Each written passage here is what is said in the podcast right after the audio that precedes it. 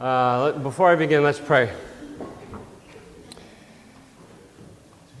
Heavenly Father, we thank you for the privilege of gathering here this morning in your name. We thank you for the privilege of recognizing the resurrection of your Son, Jesus Christ, Lord. And we thank you for your presence here.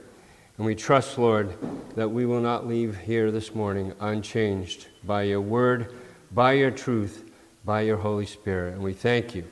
And we pray in Jesus' name. Amen. So this morning I'd like to pick up, pick up uh, off where we left off Friday evening at the cross in the Gospel of Matthew. Uh, if you recall, if you weren't here, we went through the, uh, the resurrection account, I mean, the, uh, the, uh, the Holy Week account in the Gospel of Matthew, uh, chapters 26 through 27. So today we'll be touching on chapter 28 1 through 10. Now, we read the passage uh, at the, the death of Jesus where the centurion, witnessing all that had taken place, you know, the darkness, the earthquaking, the love shown by Jesus, uh, even while he was on the cross, and the centurion declares, truly, this was the Son of God. And we have to realize what a Roman centurion was. Uh, Roman centurion was sworn to allegiance to his own gods. Uh, he was a master executioner. Uh, he, be, he became a centurion by years of, of dedicated service uh, to, the, uh, to the empire, experience in battle, you know, well respected by his superiors. The men under him had to obey him instantly, and he would sacrifice his life for his emperor. And he declares faith in Jesus Christ after all that he had seen. And then we talked about Joseph, Joseph of Arimathea, a member of the Sanhedrin. Right, but he was a secret disciple of Jesus Christ. He bravely goes to Pilate, the governor, and asks for Jesus' body so that he could uh, place the body in his own personal tomb, probably at his, uh, a great risk to himself. Now, all this happens Friday evening which we call the first day, where Joseph had to hurry so that he could get Jesus into the tomb before the Sabbath, which was Saturday, the second day. And on Sunday, the women show up, you know, the day of the resurrection.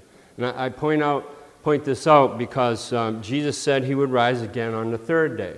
So the first day was Friday, the second day was Saturday, the third day was Sunday. So let's pick up in uh, Matthew 28, verses 1 through 10. Now, after the Sabbath, toward the dawn of the first day of the week, Mary Magdalene and the other Mary went to see the tomb. And behold, there was a great earthquake, for an angel of the Lord descended from heaven and came and rolled back the stone and sat on it. His appearance was like lightning, and his clothing white as snow. And for fear of him, the guards trembled and became like dead men. But the angel said to the women, Do not be afraid, for I know that you seek Jesus who was crucified. He is not here, for he has risen as he said. Come, see the place where he lay. Then go quickly and tell his disciples that he has risen from the dead, and behold, he is going before you to Galilee. There you will see him. See, I have told you. So they departed quickly from the tomb with fear and great joy and ran to tell his disciples. And behold, Jesus met them and said, Greetings. And they came up and took hold of his feet and worshiped him.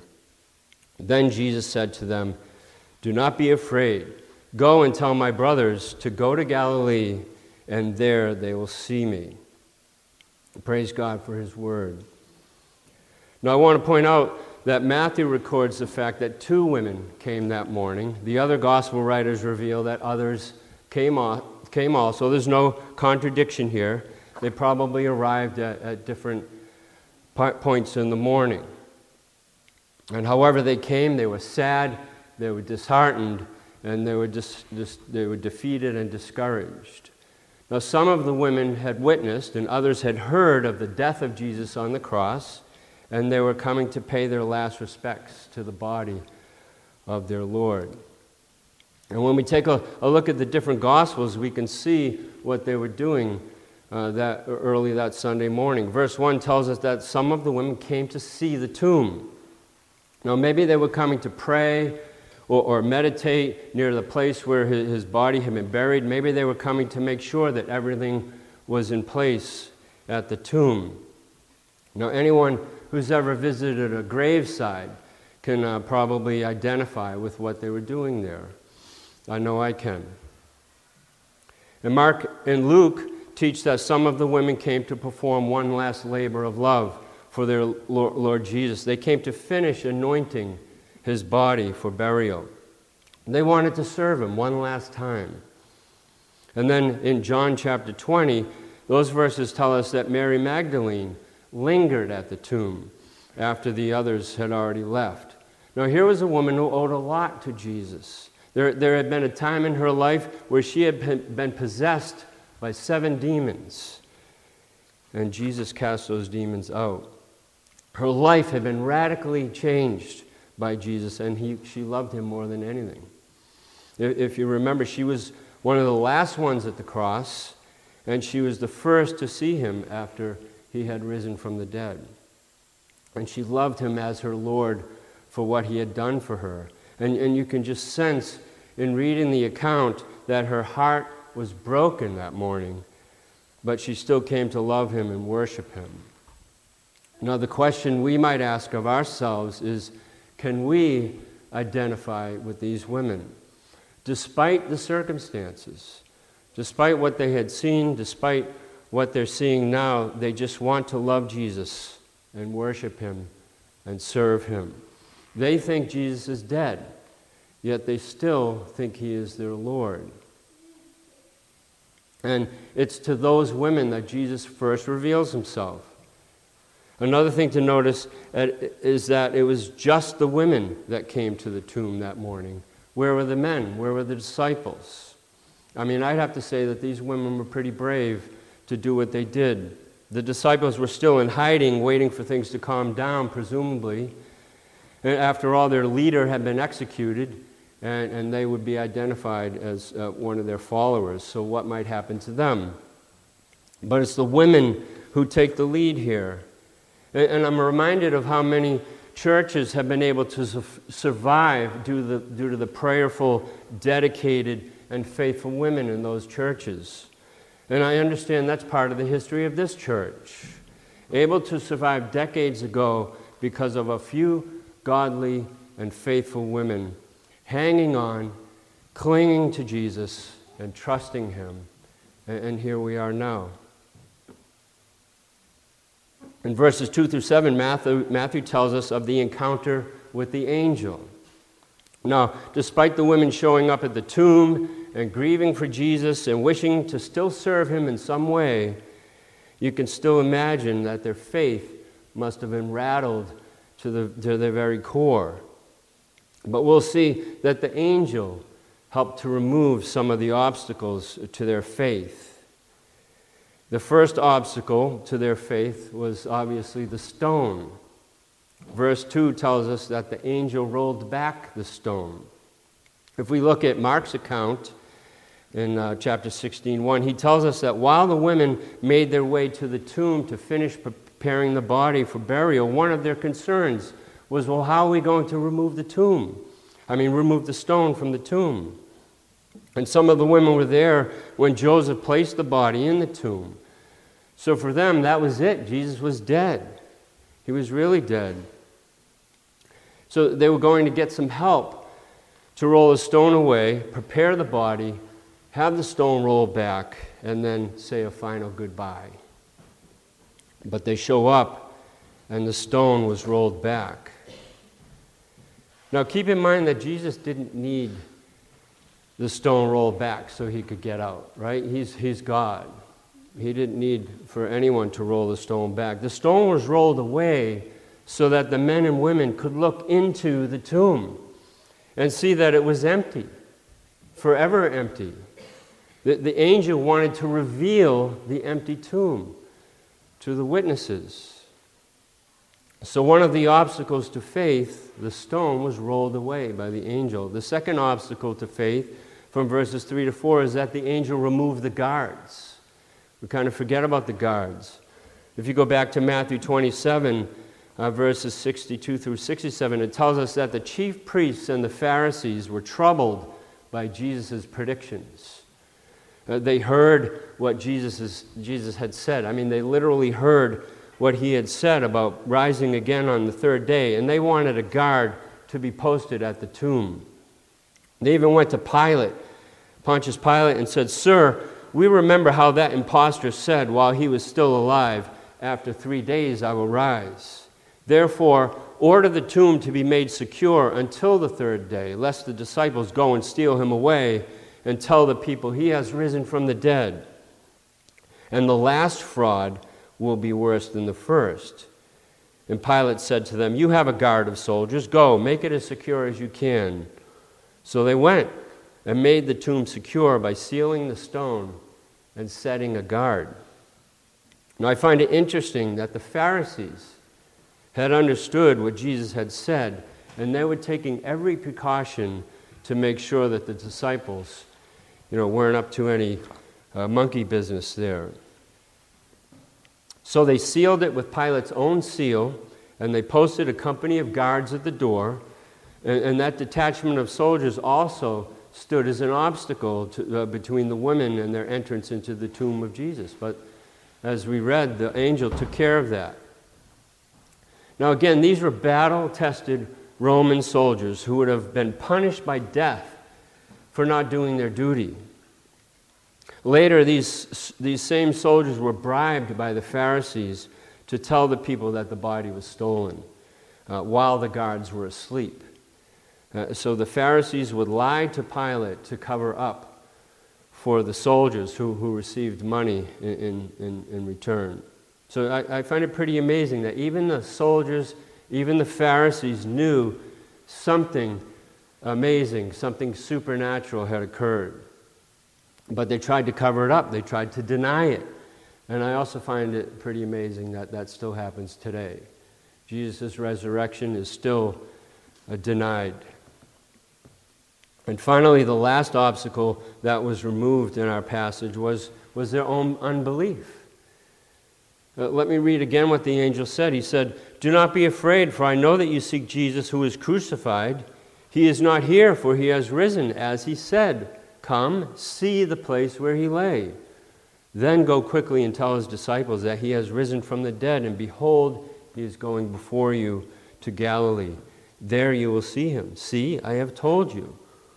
So if you'll notice in these verses, the angel reminded the women of a few things. First, in verse 5, the angel reminded them of the crucifixion, that Jesus was in fact killed. This is important. I mean, of course, the women didn't need to remember they were there, as John points out in John 19 25. Still, the fact of his death is emphasized. And this reminds us of the importance of the death of Jesus on the cross. Jesus needed to actually die. His death provided the sacrifice that was needed to cleanse sinners from their sins and to make them right with God. I mean, the familiar verses from Isaiah 53 but he was pierced for our transgressions, he was crushed for our iniquities. Upon him was the chastisement that brought us peace.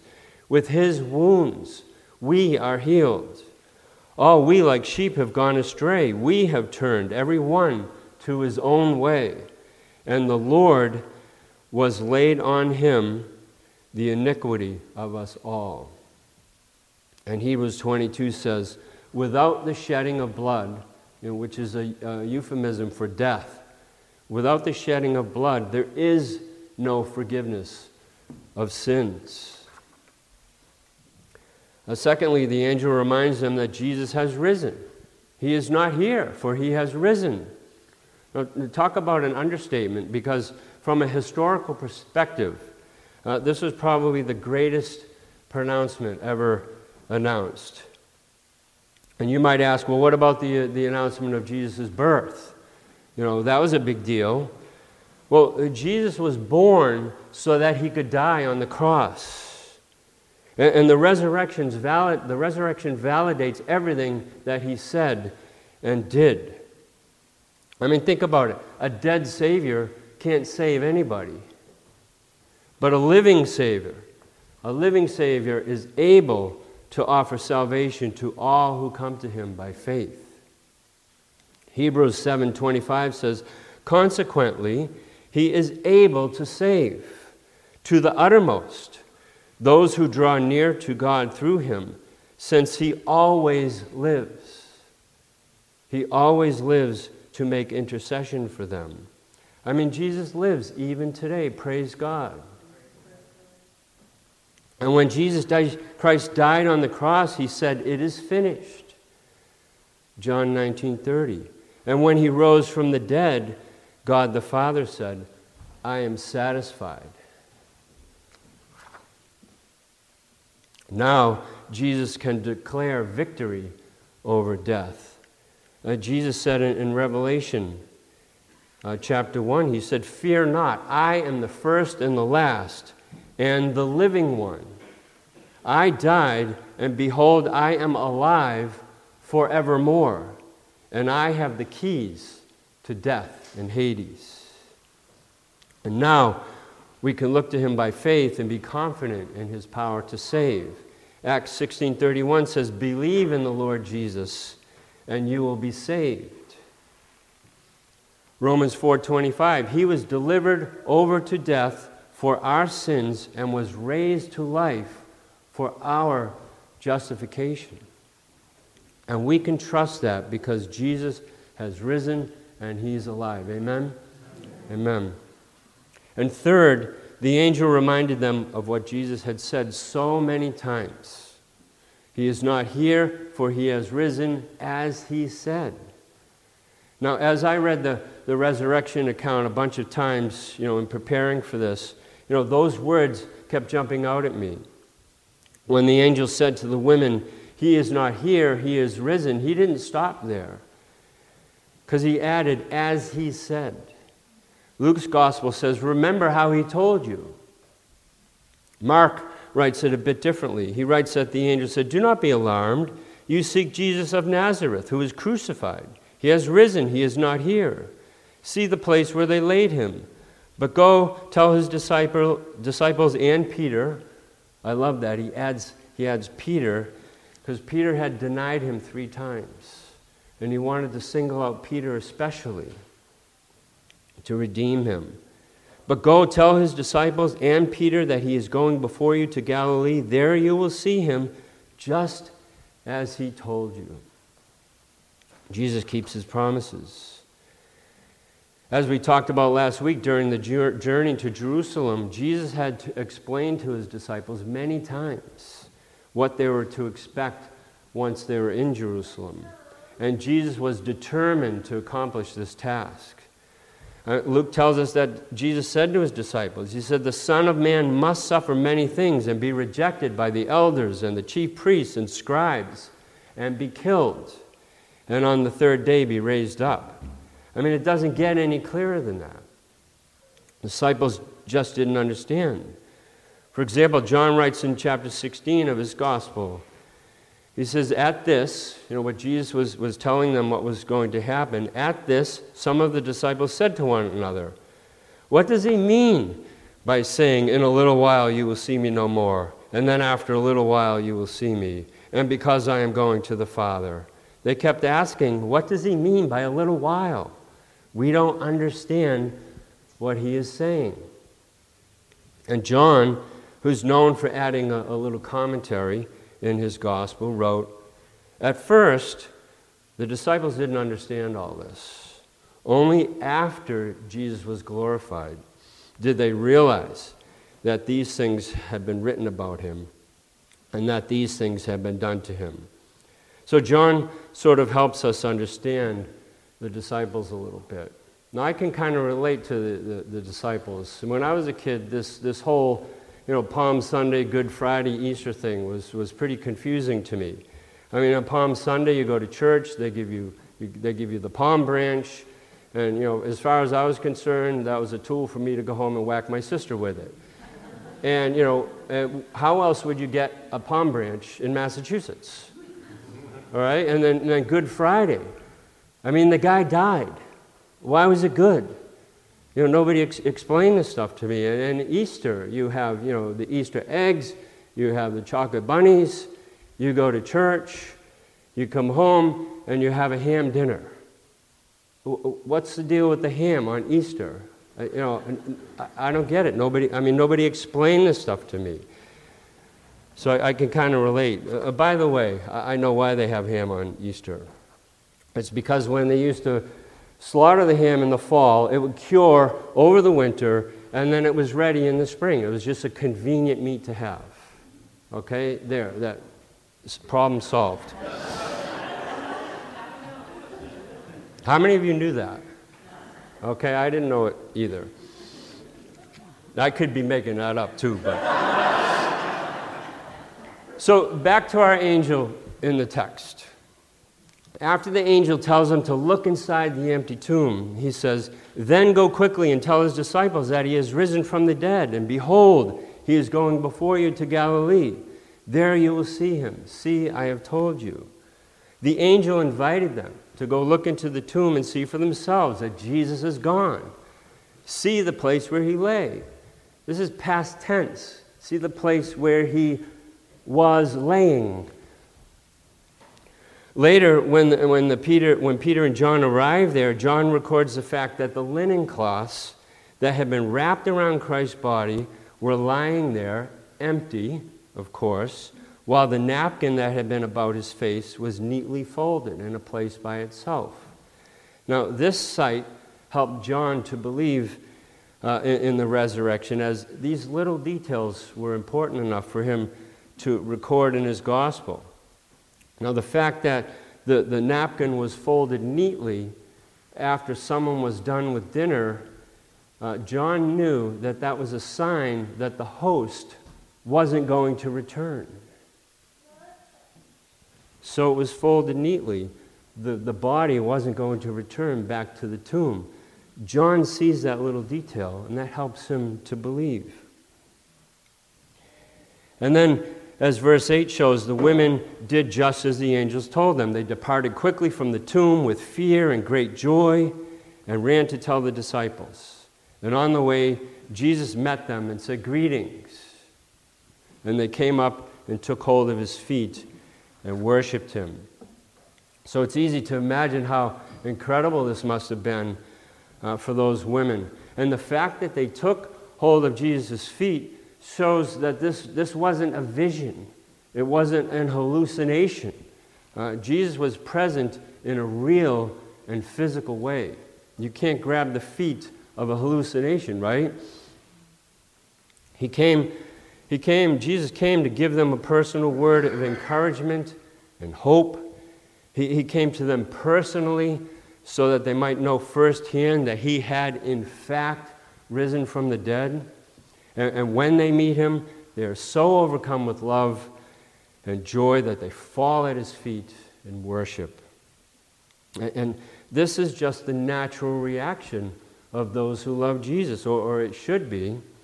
I mean, one can't help uh, when coming into the presence of, of Jesus uh, to worship Him. I mean, we worship Jesus through prayer and singing and confession and reading His Word and loving and serving each other, uh, even those who are different from us, uh, and being obedient to Him and, and sharing the gospel with others and forgiving one another and even sacrificing for one another. That's how we worship Jesus. That, that's, the, that's the Christian life. And He gives us the power to do those things through the Holy Spirit. So that, that worshiping Him in those ways is not burdensome, but it's a joy. Amen? And, and we can be reminded here that Jesus is worthy to be worshiped. He is worthy of all glory and all honor and all praise that we can possibly give Him. I mean, after all, he's the object of heaven's worship, where, where the creatures and, and the 24 elders exclaim in Revelation 4 Worthy are you, O Lord our God, to receive glory and honor and power, for you created all things, and by your will they existed and were created. And again in, in Revelation, And they sang a new song, saying, Worthy are you to take the scroll and to open its seals, for you were slain, and by, the, by your blood you ransomed people for God from every tribe, every nation, every language, and people. And you have made them a kingdom and priests to our God, and they shall reign on the earth. And of course, he should be the object of worship on earth as well. Hebrews 13 15 tells us, Through Jesus, therefore, let us continually offer to God a sacrifice of praise, the fruit of lips that openly profess his name. And finally, in verse 10 of our, our Matthew passage, we have this great assurance from the Lord. Jesus said to them, Do not be afraid. Go and tell my brothers to go to Galilee, and there they will see me, just as he said he would. You know, recall that Mark wrote in his Gospel, uh, chapter 14, 28, that Jesus said long before his crucifixion, He said, But after I am raised up, which has a double meaning there raised up on the cross and then raised up out of the tomb. But after I am raised up, I will go before you in Galilee. And, that's precisely what he did. When, when the Lord speaks to these women, he speaks to us as well. And it's to comfort our hearts and, and confirm our mission. He assures us that all is well and, that the time to be afraid has passed for good. Death has lost its sting, as the verse says. And when we die, we only die physically. Jesus said to Martha in John's Gospel, He said, I am the resurrection and the life. He who believes in me will live even if he dies. And everyone who lives and believes in me will never die. Do you believe this? He asked Martha. And that's the question for you this morning. Do you believe this? Martha answered, Yes, Lord. I believe that you are the Christ, the Son of God. If you were asked, Do you believe this? What would your answer be? And if you don't already believe? Because there's nothing you can do. There's nothing you can do on your own to make right your relationship with God. Jesus already did it all. He did it all on the cross. He paid it all. Do you believe this? My prayer is that if you don't believe, you would answer to Jesus this morning Yes, Lord, I believe that you are the Christ, the Son of God. If you said that in your heart this morning, if you said in your heart, Yes, Lord, I believe I believe that you are the Christ, the Son of the living God, I would encourage you to tell somebody, even after church. Share the great news of your new faith with someone, and we would love to rejoice with you. Jesus said to the women, Don't be afraid. He is alive and will take care of all that arises in life. Only a living Lord only a living Lord can give peace and assurance to the hearts of his people. John 14, 27 says, Jesus assures us. He says, Peace I leave with you, my peace I give you. I do not give to you as the world gives. Do not let your hearts be troubled, and do not be afraid. Only a living Lord can be present with us, as Hebrews 13:5 reminds us that Jesus said himself. He said, Never will I leave you, and never will I forsake you. Only a living Lord can speak words of comfort and peace and hope. And thank God for our living Lord this morning. Amen? Amen. Amen. Praise God.